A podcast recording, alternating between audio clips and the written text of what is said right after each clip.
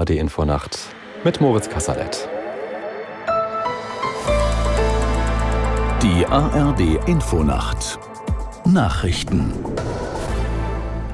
um 2.30 Uhr mit Wolfgang Berger. Immer mehr Palästinenser fliehen in den Süden des Gazastreifens. Nach Angaben der israelischen Behörden haben gestern wieder rund 50.000 Menschen einen Fluchtkorridor genutzt. Aus der Nachrichtenredaktion Thorsten Lange. In Gaza-Stadt im nördlichen Teil geht Israels Armee mit Bodentruppen gegen die Terrororganisation Hamas vor. Nach eigenen Angaben zerstörten Soldaten inzwischen 130 Tunnel, die der Hamas als Versteck und Waffendepot gedient hatten. In diesem Tunnelsystem werden auch mehrere der Geiseln vermutet, die die Hamas bei dem Überfall auf Israel am 7. Oktober genommen hat.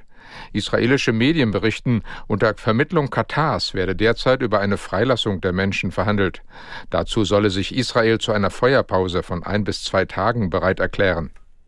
Russland hat nach ukrainischen Angaben im Schwarzen Meer ein Frachtschiff beschossen, das unter liberianischer Flagge fuhr. Durch den Einschlag einer Rakete seien ein Mensch getötet und weitere vier verletzt worden. Bei dem Todesopfer handelt es sich demnach um einen ukrainischen Lotsen. Das Schiff sollte den Angaben zufolge von Odessa aus Eisenerz nach China bringen. Viereinhalb Wochen nach der Landtagswahl in Bayern ist die Regierungsbildung dort abgeschlossen. Im Landtag wurden die Ministerinnen und Minister der neuen Koalition von CSU und Freie Wähler vereidigt. Regierungschef Söder sagte, das Kabinett sei eine Mischung aus Kontinuität und Weiterentwicklung und setze auch in aktuell schwierigen Zeiten ein Zeichen der Stabilität. Vertreter von Grünen und SPD kritisierten dagegen, dass der Frauenanteil in der Landesregierung erneut gesunken sei. Nur vier der insgesamt 18 Ministerposten sind von Frauen besetzt.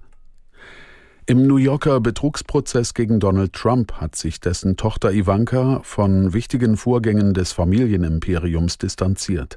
Die 42-Jährige sagte als Zeugin zu Geschäftspraktiken ihres Vaters aus. Aus New York Charlotte Voss. Ivanka wurde zu E-Mail-Verläufen mit Angestellten der Deutschen Bank befragt. Inhalt der Mails Kreditkonditionen im Zusammenhang mit Immobilienkäufen. Die einstige Führungskraft der Trump Organization betonte mehrmals, sie sei in gewisse geschäftliche Vorgänge nicht eingebunden gewesen. Genau diese Dokumente sind der Dreh- und Angelpunkt des Verfahrens, denn sie galten als Garantien für die Kredite. Der Vorsitzende Richter Arthur Angoran hatte sie bereits vor Prozessauftakt als betrügerisch eingestuft, weshalb es in dem Verfahren jetzt vor allem noch um das Strafmaß geht. Das waren die Nachrichten. Das Wetter in Deutschland. Vom Westen bis in den Norden zeitweise Schauer, im Südosten meist trocken. Tiefstwerte von 9 Grad in Hamburg bis 1 Grad in Garmisch-Partenkirchen. Am Tage zum Teil kräftiger Regen. Im Südosten bleibt es freundlich 5 bis 14 Grad. Am Freitag Schauer, im Osten und Südosten etwas Sonne 5 bis 11 Grad. Am Sonnabend Regen, im Osten trocken bei 4 bis 11 Grad. Es ist 3 Uhr, 2 Uhr 33.